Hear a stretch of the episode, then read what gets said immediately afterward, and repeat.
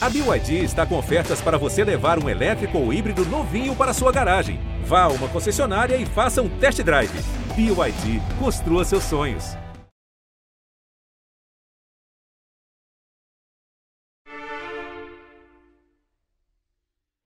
Dezenove de julho de 1937, na cidade de Munique, na Alemanha, começava a Mostra Internacional Arte Degenerada, a exposição reunia umas 650 obras, entre pinturas, esculturas, desenhos, gravuras, livros.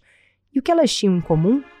Todas elas eram consideradas detestáveis e, além disso, moralmente nocivas ao povo. Quem dava esse parecer? O governo nacional socialista alemão, liderado por Adolf Hitler. Degenerada quer dizer corrompida, depravada. Em termos visuais, os nazistas classificavam como degenerada toda obra de arte que fugisse dos padrões clássicos de beleza e representação naturalista, com harmonia e equilíbrio das figuras. Nesse sentido, a arte moderna, com suas formas livres e antinaturalistas, seria degenerada na raiz. Isso era em 1937.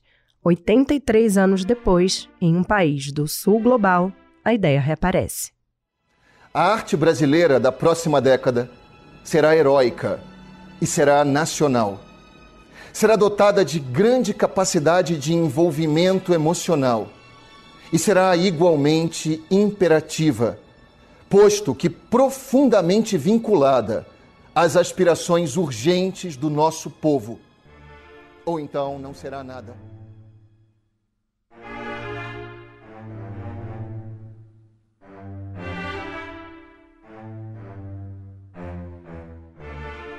Lembra desse discurso do Roberto Alvim, ex-secretário especial da Cultura no governo Jair Bolsonaro?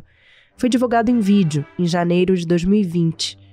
O trecho é uma adaptação de um discurso de Joseph Goebbels, o ministro de propaganda do Hitler, que dizia assim, aspas, a arte alemã da próxima década será heróica, será ferrenhamente romântica, será objetiva e livre de sentimentalismo, será nacional, com grande patos e igualmente imperativa ou então não será nada. Fecha aspas. E a música de fundo no vídeo do Roberto Alvim é do maestro alemão Richard Wagner, o compositor preferido do Hitler. Na época, o Alvim afirmou que se tratava apenas de uma coincidência retórica, mas com a repercussão negativa do caso, Bolsonaro resolveu exonerar o secretário do cargo.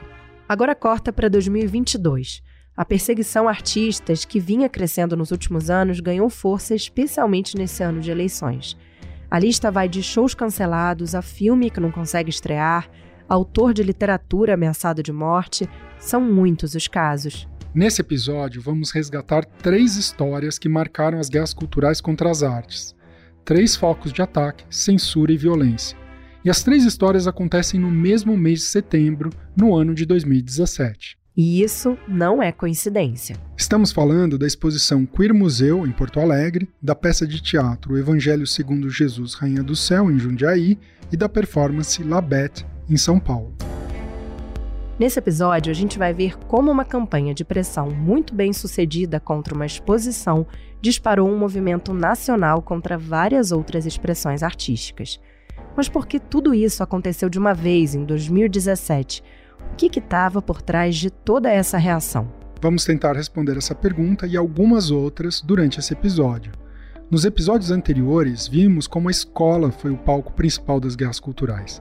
Neste daqui, o campo de batalha se desloca para as artes, mas outra vez, o intuito é a suposta proteção da infância e a justificativa, o financiamento público das artes.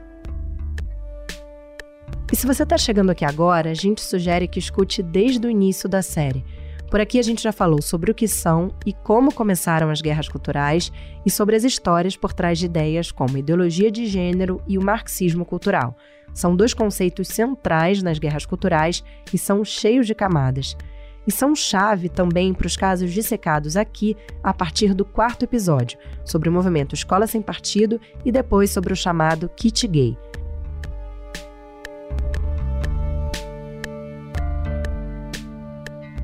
Eu sou Elisa Martins e você escuta Guerras Culturais, uma batalha pela alma do Brasil, um podcast original Globoplay, produzido pelo jornal Globo. Eu sou Pablo Hortelado e esse é o episódio sobre a batalha contra as artes degeneradas.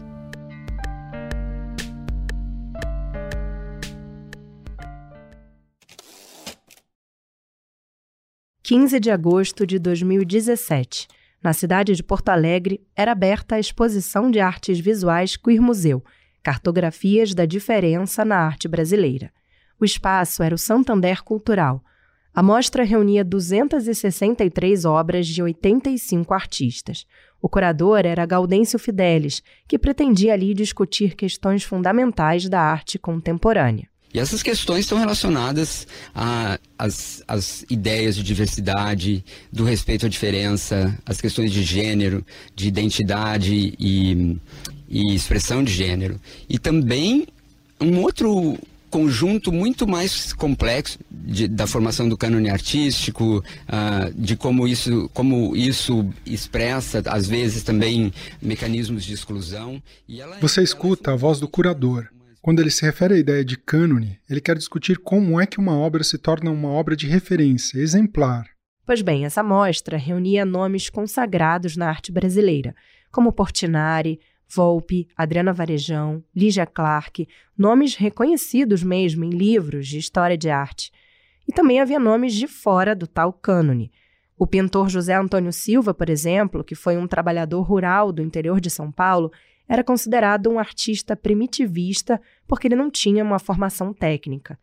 Na lista também aparece Bia Leite, uma jovem artista de Fortaleza. A obra dela nessa exposição foi a série de pinturas Criança Viada, a mais atacada pelos conservadores. Criança viada. Cadê a exposição? Mostra aí. O que, é que o senhor achou daquela exposição? Isso é uma excrescência. Vieram tudo aqui defender. Ó, tem, ah. tem que fuzilar os autores dessa exposição. Pronto. Maravilha. É, agora, para. Peraí. O que, que Esses é? caras estão fazendo uma maldade com as criancinhas, porque que que essa exposição, exposição, é uma força de expressão, mas tem que fuzilar os autores dessa exposição. Por quê? Porque, Esse arquivo é ainda de setembro de 2017. Na, na exposição em si, teve o apelo deles, né, junto à Secretaria Municipal e Estadual de Educação de Porto Alegre e Rio Grande do Sul, para que levassem as crianças para ver essa indecência que tem. É absurdo. Isso aqui é praticamente prostituição infantil. E essa voz é de Felipe Diel. A gente já vai falar sobre ele. As pinturas são retratos coloridos e não sexualizados de crianças com dizeres como Adriano, criança viada bafônica, e Criança Viada, Deusa das Águas. Elas foram inspiradas num site chamado Criança Viada, em que adultos LGBTQIA, publicavam fotos da própria infância, nas palavras do criador do site, dando pinta. As fotos do site não eram sexuais, eram apenas fotos de meninos e meninas fugindo dos padrões heteronormativos. É totalmente minha vida pessoal, entrando na pintura, que são imagens de referência do mundo pop, é, imagens que estão acessíveis na internet, que eu escolhi reproduzir. Essa é a Bia Leite. As telas da artista que estavam na Queer Museu têm algo do tom jocoso do site Criança Viada, mas elas imediatamente remetem a algo mais soturno, a violência e o bullying que essas crianças sofrem. O contraste entre as cores e os dizeres divertidos das telas e a realidade dura que remetem expressam bem a experiência de ser uma criança diferente em um mundo homofóbico. A discussão em torno do cânone artístico, do tipo de obra que seria exemplar, se conecta aqui com o que é considerado exemplar na esfera da orientação sexual das pessoas. E tudo corria bem no Santander Cultural. A mostra tinha um público médio de 700 visitantes por dia. Até que. No dia 6 de setembro, às 8h21 da manhã, o advogado César Augusto Cavazola fez um post em um blog conservador de Passo Fundo, outra cidade do Rio Grande do Sul. O título é o seguinte: Santander Cultural promove pedofilia, pornografia e arte profana em Porto Alegre. Com muitas críticas e insultos ao curador, que é chamado de depravado e alguém que não sabe nada de arte, o artigo traz também uma série de fotos ilustrando a tese do autor. O texto rapidamente viraliza na internet. Ele é compartilhado por muitas páginas influentes no Facebook, entre elas a do grupo Nas Ruas, da deputada federal Carla Zambelli. E aí o artigo chama a atenção de outro blogueiro, Felipe Diel, da página Direito ao Vivo. Ele fica indignado, vai até a exposição nesse mesmo dia e filma a visita com o celular. É, professor Olavo de Carvalho já dizia, depois de quebrar o gênero, vão, vão quebrar o, o número do casal, né? Da família. Naquele dia, o Diel usava uma camiseta com a frase Sou machista sim. Já estão pervertendo a, a noção de família. estão pervertendo a noção de, de respeito. Agora estão fazendo exposição de pornografia, incentivo à pedofilia, incentivo à putaria, sacanagem, até zoofilia. O Diel não foi sozinho para o Santander Cultural. Ele foi acompanhado por outro blogueiro de direita, Rafinha BK, que também estava filmando. Eles perceberam que tinha uma criança visitando a exposição, começaram a falar mais alto e foram convidados pelos seguranças a se retirar. Mas eles não pararam de filmar. Não, agora vamos falar a verdade, vamos falar, vamos falar sério. Isso aí é pedofilia, né? Não, mas isso é pedofilia, né? Isso aí que acontece, isso tá acontecendo é pedofilia. Pedofilia não é crime? Ai, ai, ai. Aí então dizer uma coisa, por que, que as crianças podem entrar aqui pra ver isso aí? Isso foi numa quarta-feira, 6 de setembro de 2017. E nesse mesmo dia, Diel postou o vídeo. Na sexta-feira, Rafinha BK postou o vídeo dele. No sábado, quando os vídeos já tinham viralizado, a dupla voltou ao Centro Cultural e fez outra gravação. Neste dia, o MBL, o Movimento Brasil Livre, convocou um boicote ao Santander. No domingo, quando as redes sociais do Santander Cultural estavam abarrotadas de mensagens de repúdio, a direção decidiu encerrar a mostra, quase um mês antes do previsto. O Santander Cultural soltou a seguinte nota pública, abre aspas, Ouvimos as manifestações e entendemos que algumas das obras da exposição Queer Museu desrespeitam símbolos, crenças e pessoas, o que não está em linha com a nossa visão de mundo. Quando a arte não é capaz de gerar inclusão e reflexão positiva, perde seu propósito maior que elevar a condição humana. Fecha aspas. Mas as reações continuaram como eu não sou artista, como eu não tenho essa capacidade de entender, talvez eu não tenha entendido ainda a genialidade em um homem fazendo sexo com cabrito exposto para crianças, nem com. Esse é Arthur Duval, do MBL, em um debate na Rádio Guaíra com o curador da mostra Gaudêncio Fidelis. Aqui, ele critica a obra da Adriana Varejão, Cena de Interior 2, que também estava na mostra do Santander Cultural. O MBL já tem essa pauta de ser contra o financiamento público desse tipo de coisas, contra a utilização da Lei Rouanet. E essa é a Paula Cassol, também do MBL. Ela bate numa tecla recorrente. A gente vai ouvir bastante aqui hoje esse tipo de comentário porque esse dinheiro da Lei Rouanet é dinheiro que deveria ir para os cofres públicos, está sendo destinado a uma exposição, e a sociedade que não foi consultada para saber se estava de acordo com aquilo, com a utilização da destinação desse dinheiro para isso, quando se enfurece e se ofende com o conteúdo dessa exposição, principalmente por haver cenas de pedofilia. O financiamento público se tornou uma questão central quando falamos das guerras culturais nas artes. Só não me faça pagar a conta do, do dessas exposições. Só isso. Então, Eu só não quero pagar a conta. A gente vai falar mais sobre isso mais adiante nesse episódio. E é que a polêmica do Queer Museu não ficou só em Porto Alegre. Depois da exibição no Sul, ela entraria em cartaz no Museu de Arte do Rio. E aí? Aqui no Rio, a gente não quer essa exposição. Saiu no jornal que ia ser no mar. Só se for no fundo do mar. Porque no Museu de Arte do Rio, não. A mostra foi vetada pelo então prefeito do Rio de Janeiro, Marcelo Crivella, bispo licenciado da Igreja Universal do Reino de Deus. A Queer Museu foi o primeiro alvo da série de ataques às artes naquele longo setembro de 2017. Em menos de uma semana, ativistas conservadores conseguiram suspender a exposição.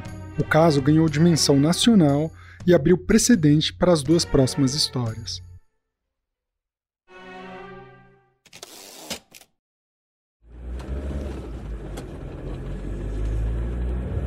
Estamos ao vivo. Irmãos, estamos aqui no carro a caminho de Garanhuns, na BR-232. Estamos seguindo para mais uma missão. Atrás, mais dois carros com pastores, obreiros da casa do Senhor. Se eu virar assim, o celular ficar. Vira, mais... Julho de 2018.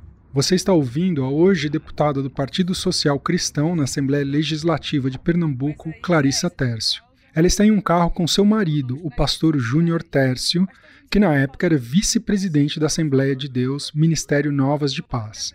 Eles fazem uma live pelo Facebook. É, a gente vê muitos unidos por essa causa, evangélicos, católicos, espíritas e várias correntes políticas também, né? Encontramos já aqui é, no, no, meio do caminho um adversário político meu, falo adversário político. E mais uma vez nesse podcast, religiosos de diferentes denominações aparecem reunidos pela mesma causa. Ainda Clarissa. Essa causa é do Senhor. E se essa causa é do Senhor, meu filho, nós não somos adversários políticos, não. Nós somos irmãos em Cristo, unidos e vamos lá para Garanhuns combater essa pouca vergonha, essa safadeza, como disse o pastor Júnior. A safadeza que eles iam combater nesse dia era uma peça de teatro no Festival de Inverno de Garanhuns, em Pernambuco. O evento já teve 30 edições, acontece anualmente desde 1991 e é uma referência nas artes nacionais. A, aquela atriz ou, ou aquele ator que se chama Renata Carvalho, onde ele interpreta Jesus, Rainha do Céu, que ele fala, e se Jesus viesse até a Terra como um travesti. Renata Carvalho é atriz há 26 anos. É também diretora, dramaturga e pesquisadora. Com toda essa bagagem, ela já viu muito, já viu quase de tudo. Mas os episódios que ela narrou pra gente e a gente coloca a seguir mostraram uma cara do Brasil que ainda era desconhecida para ela. Eu conhecia já a transfobia brasileira, mas eu conheci o ódio ao corpo trans brasileiro quando eu interpreto essa peça. E, e, e, o mais louco é assim, é que os ataques eles não eram direcionados a mim, Renata Carvalho, pessoa. Foi, foi o que me salvou, inclusive. Os ataques eram direcionados à travesti que interpreta Jesus, independente de quem seja essa travesti e o que ela possa fazer. Em 2016, a Renata tinha abraçado o projeto de interpretar Jesus Cristo no teatro. O nome da peça é O Evangelho segundo Jesus, Rainha do Céu.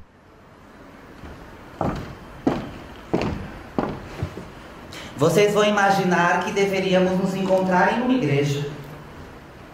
Mas deixa eu te contar. Na igreja, aqui no final da rua, não me deixam entrar. Esse trechinho é do início do monólogo. É um texto da, da inglesa Jo Clifford, tem tradução e direção da Natália Malo. É uma peça que propõe faz uma seguinte pergunta: se Jesus voltasse nos dias de hoje como uma travesti? A resposta para essa pergunta a Renata sentiu na própria pele.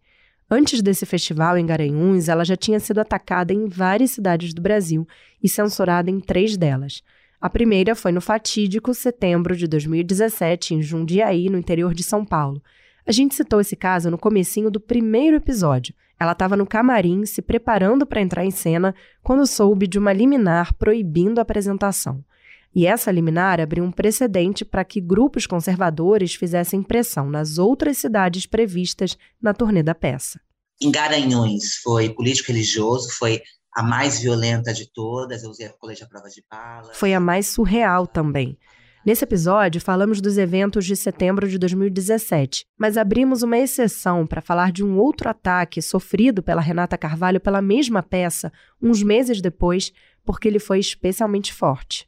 Católicos, evangélicos e espíritas conservadores de Garanhuns e de outras localidades de Pernambuco fizeram uma pressão muito grande pela suspensão da peça. Um desembargador determinou a suspensão por meio de uma liminar, mas, no dia seguinte, o Tribunal de Justiça de Pernambuco determinou que o governo do estado recolocasse o Evangelho segundo Jesus caindo do céu na grade do festival. E Clarissa Tércio e o pastor Júnior, que já tinham voltado para casa, pegaram a estrada de novo e fizeram outra live. Olá, a paz do Senhor. A paz do Senhor a todos. Olha, nós queremos... Esse é o pastor Júnior, no carro com a deputada Clarissa Tércio. Os manifestantes do dia anterior se organizaram para protestar mais uma vez. Só que agora não eram protestos apenas contra a peça da Renata Carvalho. Eram protestos contra toda a programação do Festival de Inverno de Garanhuns, depois que outros artistas manifestaram apoio à atriz. Há quem diga que o Festival de Inverno de Garanhuns se tornou um festival de inferno. Teve até invocação de demônios pela cantora Daniela Mercury. Usa os demônios da gente pra, pra liberar a visão um pouquinho dos demônios da gente pra viver. Porque sem demônio, meu amigo, ninguém.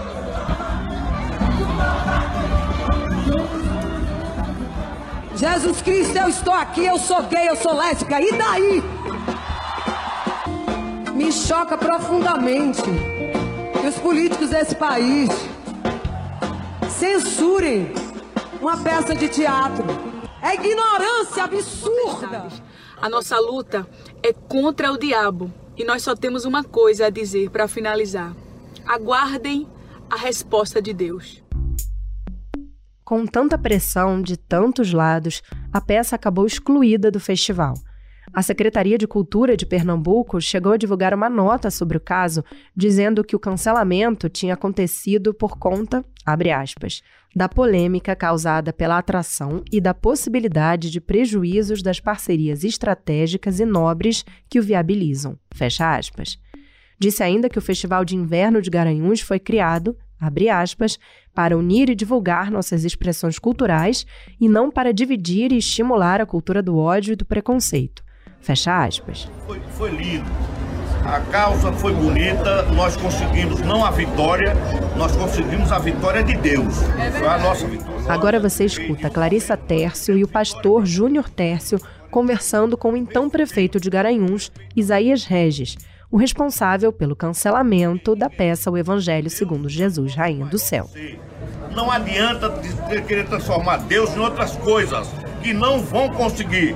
Nem o demônio conseguiu transformar ele em Garanhuns. Eita Jesus, olha aí, você que está chegando agora, né, a peça em Garanhuns não será apresentada com recurso público. Aqui ao nosso lado. Outra vez, vemos o uso de recurso público sendo utilizado como pretexto para censurar obras de arte. Na Queer Museu, a gente também escutou isso. E a gente continua no episódio em Garanhuns porque ele não termina aí. O que aconteceu? Nós, nós temos uma vaquinha, a vaquinha ultrapassou. A peça foi cancelada do Festival de Garanhuns, mas teve o apoio de muitos artistas, jornalistas e produtores. E a Renata resolveu se apresentar fora do festival de maneira independente, em um espaço alugado e sem financiamento público. E aí, como a gente apresentar por conta própria só para as pessoas que, né, para algumas pessoas fora do festival, nós contratamos oito seguranças. A Renata diz que a equipe contratou oito seguranças com o que sobrou da vaquinha, porque a situação em torno da peça já estava muito tensa. A gente já fez a primeira sessão. Aí no meio, da, da primeira para a segunda jogaram uma bomba. Eu estava dando entrevista também. Aí jogaram uma bomba no espaço. A Renata vai contar toda essa história. Aí fecharam o quarteirão. Porque as pessoas também só recebiam o, o o lugar da apresentação por e-mail, tipo horas antes da sua sessão, né? Uh, e aí já tinha uma fila enorme lá fora, a segunda sessão, quando soltou a bomba. E aí, aí veio os seguranças todos, aí me levaram para o camarim, aí chegou dois, logo depois chegou dois oficiais de justiça, dois. Eles queriam arrancar as cadeiras, aí começaram a empilhar as cadeiras, todas as cadeiras para a segunda sessão. Menina, aí eu falei, vocês querem show de travesti, né? Derrubei todas as cadeiras. Eu urrava com todos. Aí, quando eles fecharam a porta, não deixaram. Aí, eu falei assim para o pessoal: abre a porta, porque deixa o público entrar.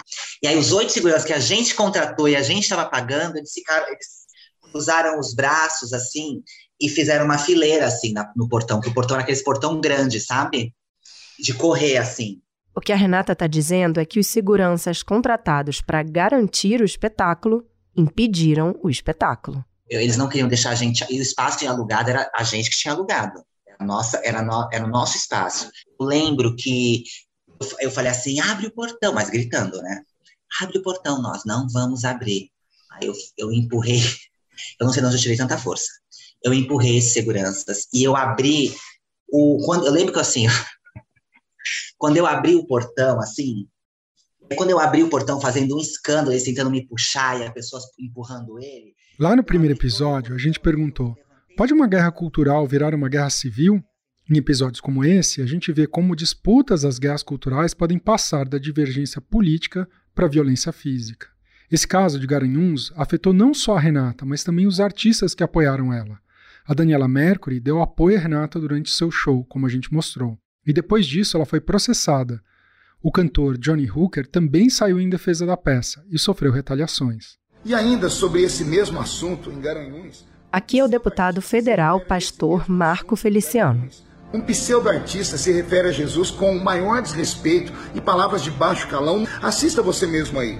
E eu tô aqui hoje para dizer para vocês que Jesus é travesti, sim. Jesus é transexual, sim. Jesus é bicho assim, porra! E o pior, tentaram levar esse lixo cultural com verbas públicas, mas as pessoas de bem estão alertas e suspenderam o apoio oficial. De novo aparece o argumento da verba pública e dos chamados cidadãos de bem. Voltamos então ao longo setembro de 2017 para a última história desse episódio.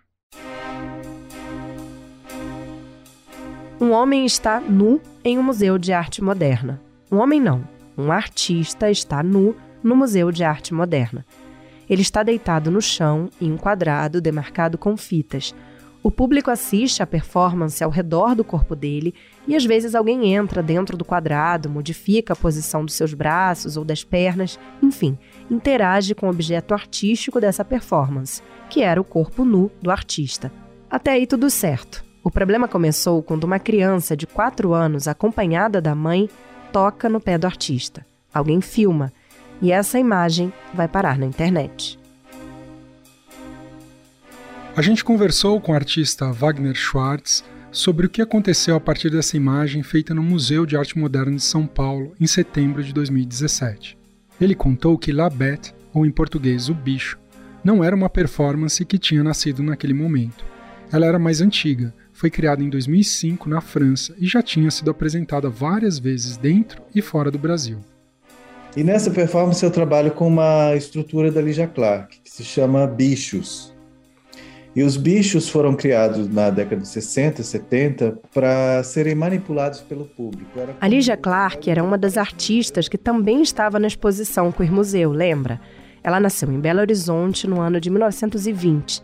Trabalhou com pintura e escultura até mudar radicalmente de caminho.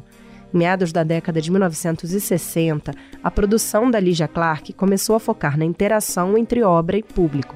O espectador passou a ser participante, e isso virou uma marca do trabalho dela. Através do caminhando, perco a autoria, incorporo o ato como conceito de existência. Essa é a voz da artista no filme O Mundo de Ligia Clark, de 1973, dirigido por Eduardo Clark. Me dissolvo no coletivo, perco minha imagem, meu pai, e todos passam a ser o mesmo para mim. Os bichos estão entre as dezenas de obras da Ligia Clark e que convidam o público para a ação. Ele, ele, parece um origami de metal, é, grande, maior que as mãos, e as pessoas são, são convidadas a dobrar e desdobrar essa estrutura. Mas hoje, para preservar as obras, os bichos não podem ser mais manipulados. Eles estão é, fechados em, em, em, cubos de, de vidro, em, em galerias, em museus, e a gente só pode observar os bichos. Quando eu vi um bicho fechado, eu me senti um pouco é, claustrofóbico, eu me senti fechado também. Porque eu percebi que uma das partes do bicho tinham sido é, fechadas, que é o público. Porque o bicho não foi criado só para se observar, o bicho foi criado para se manipular. Então, quando a gente fecha o bicho numa caixa, a gente fecha a ação. E a Lydia Clark criou uma ação, não só um objeto o Wagner resolveu recriar a obra da Ligia Clark substituindo o bicho, objeto, que não podia mais ser manipulado, pelo próprio corpo. E eu decidi, uh, quando eu vi esse bicho, digamos, doar meu corpo ao público para que ele pudesse dobrar e desdobrar como fazíamos antes com o bicho da Ligia Clark. E um artista nunca sabe qual vai ser a reação do público, é sempre uma surpresa mas essa reação o Wagner nunca tinha imaginado. A performance Labette foi programada para a abertura do 35º Panorama da Arte Brasileira, com o título Brasil por Multiplicação. O Panorama da Arte Brasileira é uma exposição bienal que acontece desde 1969 no MAN, em São Paulo. Cada edição tem um tema e curadores diferentes. E nessa abertura, uma amiga coreógrafa estava presente com seu companheiro e com sua filha de quatro anos. Ela decidiu entrar em cena com a sua filha e, como todo o público já estava fazendo há pelo menos 50 minutos, porque elas entraram no final da performance, dobrar e desdobrar o meu corpo. No museu tinha um público de cerca de 50 pessoas assistindo a apresentação do Wagner naquele momento. A menina tocou o meu pé, a minha mão e saiu. E Elizabeth ficou um pouco mais, o nome dela é Elizabeth Finger, né, a coreógrafa. Ela ficou um pouco mais uhum. em cena e depois ela saiu. Uma amiga que tem uma revista de, de teatro, ela fez uma, um vídeo e postou nas suas redes. Né? E a extrema-direita, principalmente o MBL e os seus outros aliados, é, capturaram esse vídeo e re, repostaram eles nas suas, nas suas redes, dizendo que essa era uma arte pedófila. Foi bem aí que a coisa escalou. A polêmica foi gigantesca e muita gente se pronunciou. Escuta só. Eu gosto da arte, admiro a arte. O então prefeito João Dória. Mas tudo, tudo, tudo deve obedecer um limite. Isso não pode ser chamado arte. O então deputado Ronaldo Caiado. Isso não tem nada a ver com arte. Isso é crime. E também o Brasil será denunciado internacionalmente na ONU porque assinou um pacto no qual se comprometeu a combater a pornografia infantil e a exposição de crianças a atos libidinosos. O então vereador Fernando Holliday. Agora a esquerda deu para chamar crime de arte. E isso aqui não se trata de questão ideológica, não se trata de ser liberal, de ser conservador, de ser socialista. Se trata de ter bom senso. Bom senso de você não utilizar dinheiro público. É bom senso, não é ideologia. Kim Kataguiri, liderança do MBL, hoje deputado federal. E eu não sei qual que é a tara que essa gente tem por criança. E eu ainda descobri que a mãe dessa criança, que permitiu com que ela palpasse aquele homem no museu, é filiada ao PT. O apresentador Paulo Matias, então subprefeito de Pinheiros, em São Paulo, na prefeitura de João Dória. Mas só me faltava essa. E o caso foi ficando mais sério. Eu acho é, que foi injusto que o museu estava promovendo a pedofilia.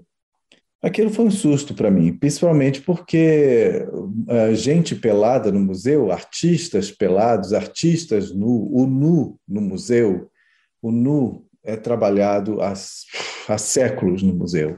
O trabalho não tem nenhuma uh, característica erótica, não é essa a intenção do trabalho, e é por isso, inclusive, que eu acredito que uh, os pais tiveram a liberdade de estarem ali com, seu, com sua filha, como outras crianças já participaram desse trabalho. A pedofilia não estava na imagem, mas estava no discurso construído por essas pessoas. Um discurso que a gente já viu lá atrás com a Queer Museu. Então eu tive um, um banho de, de verdade sobre o que pode ser o Brasil, que para mim foi assustador. Por conta das acusações, o Wagner recebeu muitas ameaças de morte. E eu precisei sair do Brasil um tempo para que a, até o momento deles encontrarem novos assuntos, né? Pra, e novas pessoas para destruir, para que eu pudesse ter um tempo de, de me acalmar e depois voltar ao Brasil para rever essa história de uma outra forma, né? Falar sobre ela, dar entrevistas, porque no momento em que tudo aconteceu era impossível falar. A imagem da criança que interagia na performance foi parar até em um vídeo de propaganda armamentista de um perfil de direita nas redes sociais. Mesma turma que está chocada com isso aqui, com esse gesto. Na imagem, Jair Bolsonaro segura uma menina pequena no colo. Ele faz com a mão dela seu tradicional gesto de arminha. Não sei a mesma preocupação com isso aqui. Né? O peladão do man é normal. Oh, aqui, e aqui é o momento da gente tentar responder.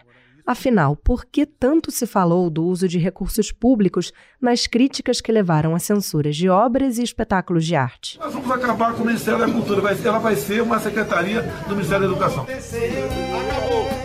Acabou! A mamata acabou! O governo cortou tua grana, Aqui são Bolsonaro e o apresentador de TV Siqueira Júnior cantando. E agora a gente canta assim, aquele teu DVD ninguém ninguém vai bancar. Não tem mais dinheiro pra parada gay. Nem o do museu ninguém vai olhar. Nem o teu showzinho sem graça todo mês. Para falar do financiamento público às artes, a gente tem que dar uns passos para trás. É importante entender por que foram desenvolvidas formas de financiamento público da cultura. O financiamento público da cultura se desenvolveu depois da Segunda Guerra Mundial, tentando resolver um dilema. Por um lado, havia necessidade de o Estado apoiar e dar acesso às artes e à cultura, assim como fazia, por exemplo, com a educação. Só que esse financiamento público era perigoso, porque o Estado podia abusar desse poder de financiar e fazer uma arte oficialista, em favor do regime ou do governo. Era preciso então financiar a cultura, mas escapar do dirigismo do Estado. E como é que isso foi feito? Alguém conseguiu resolver esse dilema? Foram desenvolvidas duas formas para enfrentar esse problema. A primeira, inventada na Inglaterra pelo economista John Maynard Keynes, criava instituições administradas à distância. As instituições culturais recebiam dinheiro do Estado, mas o Estado não podia gerir esse dinheiro. Eram abertos editais e artistas interessados em receber financiamento público enviavam projetos. Foram então criados conselhos com artistas aposentados, críticos de artes e professores, pessoas com notório saber que escolhiam os projetos pelo mérito cultural. Assim, o Estado dava os recursos, mas quem definia para onde os recursos iam eram especialistas, julgando o mérito artístico e cultural das propostas, sem dirigismo político. E como é que era a outra forma? A outra forma é a forma desenvolvida pelos americanos, que estimulavam doações privadas. Nesse modelo, o Estado dá estímulos econômicos às doações para projetos culturais, como o abatimento de impostos. A ideia é que não haja dirigismo porque cada doador vai indicar um projeto diferente, pulverizando as escolhas. No Brasil, esse é o modelo da Lei Rouanet. Na Rouanet, os artistas escrevem projetos e o Estado só verifica se o projeto é tecnicamente adequado. Quem decide se esse ou aquele projeto é financiado são os doadores. Então, quer dizer que ao criticarem a Lei Rouanet e os editais de financiamento da cultura, os conservadores estão, de certa maneira, pedindo um dirigismo político, não? Isso. Cada vez que dizem que projetos culturais não podem falar sobre certos temas, como o do erotismo, por exemplo, os conservadores apontam para os tempos sombrios do dirigismo cultural, no qual o Estado patrocinava uma arte controlada, uma arte oficial. Houve então uma espécie de combinação de argumentos para a campanha de censura contra as artes. Por um lado, os conservadores diziam proteger as crianças e as famílias. Por outro, diziam que dinheiro público não deveria ser empregado para uma arte degenerada. A gente ouviu três histórias bem intensas de agressões, perseguições e ameaças. E quando a gente pergunta para os artistas como eles continuaram produzindo, não é raro escutar respostas como essa. Agora, a força que vem, da onde vem isso, eu não sei te explicar. Eu não sei. é, os mas dois. É uma, mas é uma vontade muito grande de fazer, não me submeter a, ao juízo das pessoas que tentaram nos destruir. Para mim é o mais importante. Ou ainda respostas como essa. Quando você está no meio do furacão, você não tem essa percepção. E eu lembro que eu falava assim nas entrevistas: vocês já me tiraram de todos os lugares mas do teatro vocês não vão tirar. Depois do ocorrido, Wagner Schwartz, Renata Carvalho e Elizabeth Finger, a coreógrafa amiga do Wagner, mãe da criança, se uniram e criaram um espetáculo chamado Domínio Público. Onde a gente decidiu contar essa história dos ataques, mas através da história da Mona Lisa. Por que domínio público? A gente viu os nossos corpos, eles, as pessoas tomaram o nosso corpo, a nossa voz, as nossas ideias, as nossas intenções de nós mesmos e fizeram a mesma coisa de Mona Lisa, como fazem até hoje. Pode parecer distante uma imagem da outra, né? Mona Lisa, Labete e Jesus Cristo, Rainha do Céu, mas não, temos muita coisa em comum, porque o que, o que existe em comum é a denúncia que a arte consegue fazer. E denunciar é um perigo num, num mundo é, tirano, e a Cure Museu, depois do veto do Marcelo Crivella, foi recebida pela Escola de Artes Visuais do Parque Lage, um dos lugares mais importantes das artes cariocas, em uma estratégia ousada. O Parque Lage criou uma campanha de financiamento coletivo que bateu recorde. Foi a maior campanha no Brasil, com mais de 1.500 doadores e uma arrecadação de mais de um milhão de reais. E a gente não está em Atlântida hoje. E ela está acontecendo aqui no Parque Lage. Esse é Fábio Schwarkwaldi, então diretor da Escola de Artes Visuais do Parque Lage, no discurso de abertura da exposição em agosto de 2018. Ele faz referência à declaração do prefeito Marcelo Crivella de um ano antes de que a mostra só aconteceria no fundo do mar. só se for no fundo do mar, porque no Museu de Arte do Rio, não. Nesse episódio, a gente viu como uma campanha bem sucedida de boicote contra o Santander em setembro de 2017 conseguiu cancelar uma exposição em Porto Alegre que defendia a diversidade e a revisão do cânone artístico.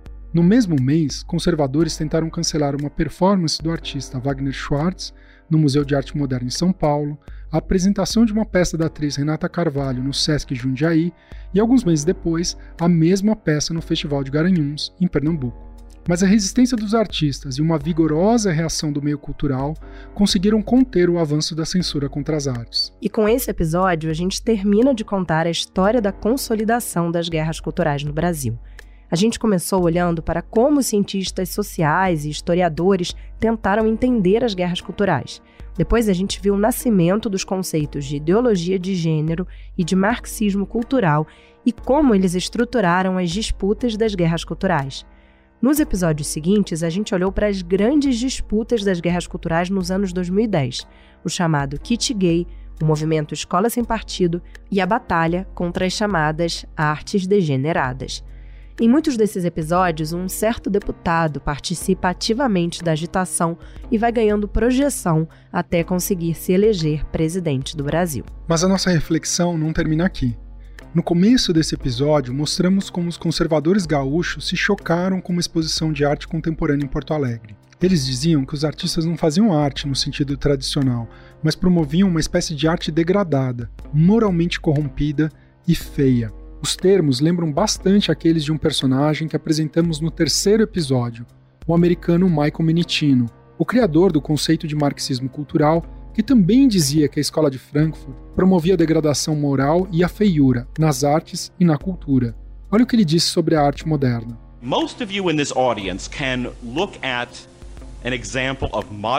a maioria de vocês nessa sala pode olhar para um exemplo de música moderna, pintura moderna ou poesia moderna e pensar: isso é bobo, isso é estúpido.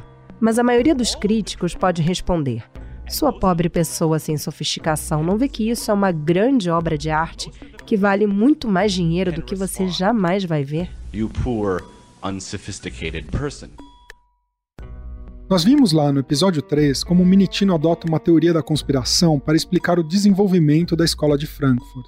Mas aqui neste trecho, ele toca num ponto real que é trazido com frequência pelos conservadores. Como é que as artes ficaram tão afastadas das pessoas comuns? Indo um pouco mais além, como é que certos debates trazidos pelos novos movimentos sociais também ficaram afastados das pessoas comuns?